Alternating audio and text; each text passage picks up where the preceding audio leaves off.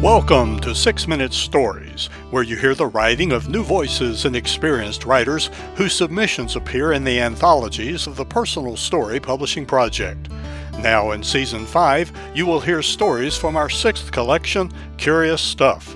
Find links to 6 Minute Stories and to the Personal Story Publishing Project at randalljones.com. Everybody loves a good story. We hope you enjoy this one.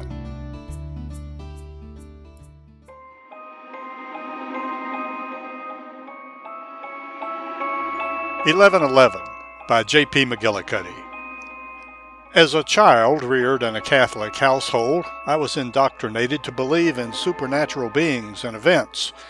In my 40s, I thought I had become more pragmatic about human existence. Nevertheless, soon after the dawn of the millennium, I found myself on a mysterious journey into the paranormal.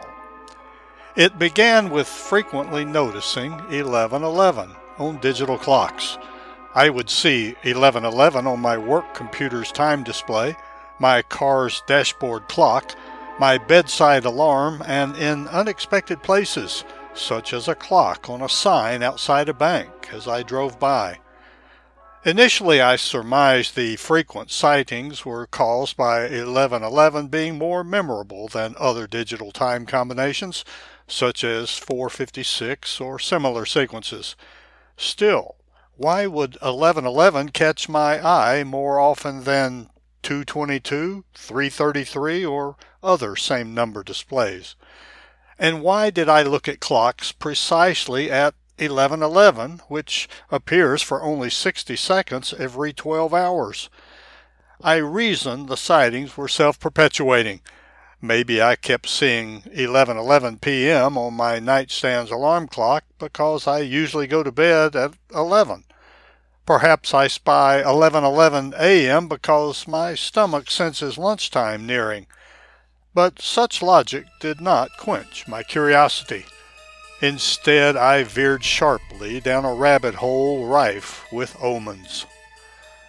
Stepping off the elevator at work one morning, I spotted a number painted in light gray atop each office's white doorframe. Although I had worked in this location for 5 years, this was the first time I'd noticed these numbers. Squinting at the tiny digits, I discerned the first office was 1100. Despite my numerous musings about 1111, only at this moment did I make the connection between my sightings and working on the 11th floor. This realization shook me, then nearly certain that my unknown office number might be 1111, an icy cold shiver shot up my spine. I peered down the long hallway, my head nodding as I silently counted each office. I lost track around 11:06, distracted by wondering what I would do if my office was indeed number 1111. My face was flush and my chest was pounding so hard it seemed to echo down the hall. I must have started walking because suddenly I was standing at office 1111. Phew! It was not mine. Not even close. I raced on to find I was in 1123.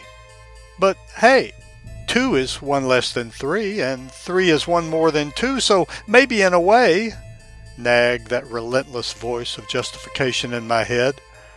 With beads of sweat bubbling on my brow, I took a deep breath and swiveled my head to see if anyone had noticed me gaping at the numbers while sprinting crazily through the office. Embarrassed at behaving like the main character in every Rod Serling's Twilight Zone episode I watched as a kid, I vowed to stop fretting about 1111.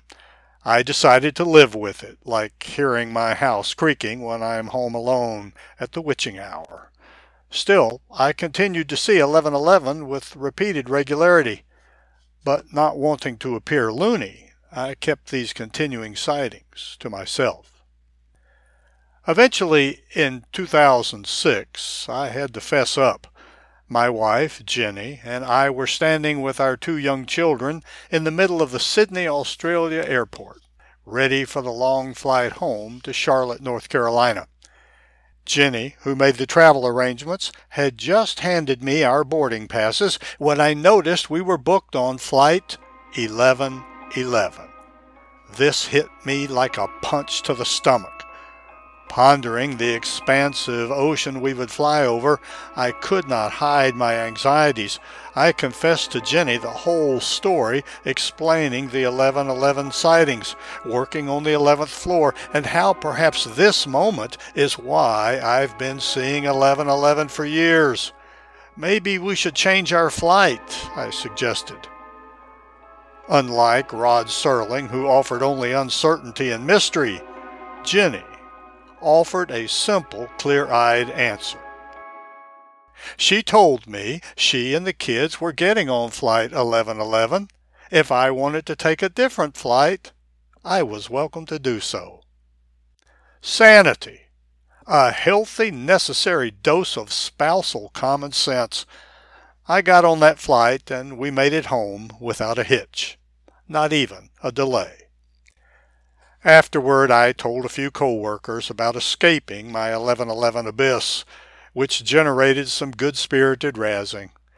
Then on November 11th, 2011, that's 11-11-11, my staff presented me a tinfoil hat, saying it deflected cosmic rays that produce 1111 sightings.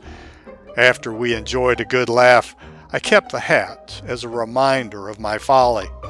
Soon a staff member emailed me links to a bevy of beliefs connecting 1111 to supernatural beings communicating with us from another dimension. In today's world of online quackery and cults, this is not unusual. Back then, these theories were so ridiculous, I finally stopped wasting time on seeing 1111. The tinfoil hat has also helped. Copyright 2022, J.P. McGillicuddy. J.P. McGillicuddy lives in Charlotte, North Carolina. A former magazine editor, he has authored numerous published articles spanning sports, healthcare, and government. He also created and wrote The Mecklenburgers, an award-winning local television program. His poetry received a 2019 award from Charlotte Writers Club and was exhibited in Mooresville Arts Beyond Poems and Paintings in 2020. His essays The White Section, Opportunity Named Harry, and The Terror Inside appeared in previous anthologies of the Personal Story Publishing Project. He is a member of Charlotte Writers Club and North Carolina Poetry Society. Thank you for listening to another 6 Minute Story. You can read them all in the 6 anthologies of the Personal Story Publishing Project. Find the link to our online store at randelljones.com. That's R-A-N-D-E-L-L jones.com. There you can learn about submitting your own story for consideration for our next Personal Story Publishing Project. And remember, everybody loves a good story.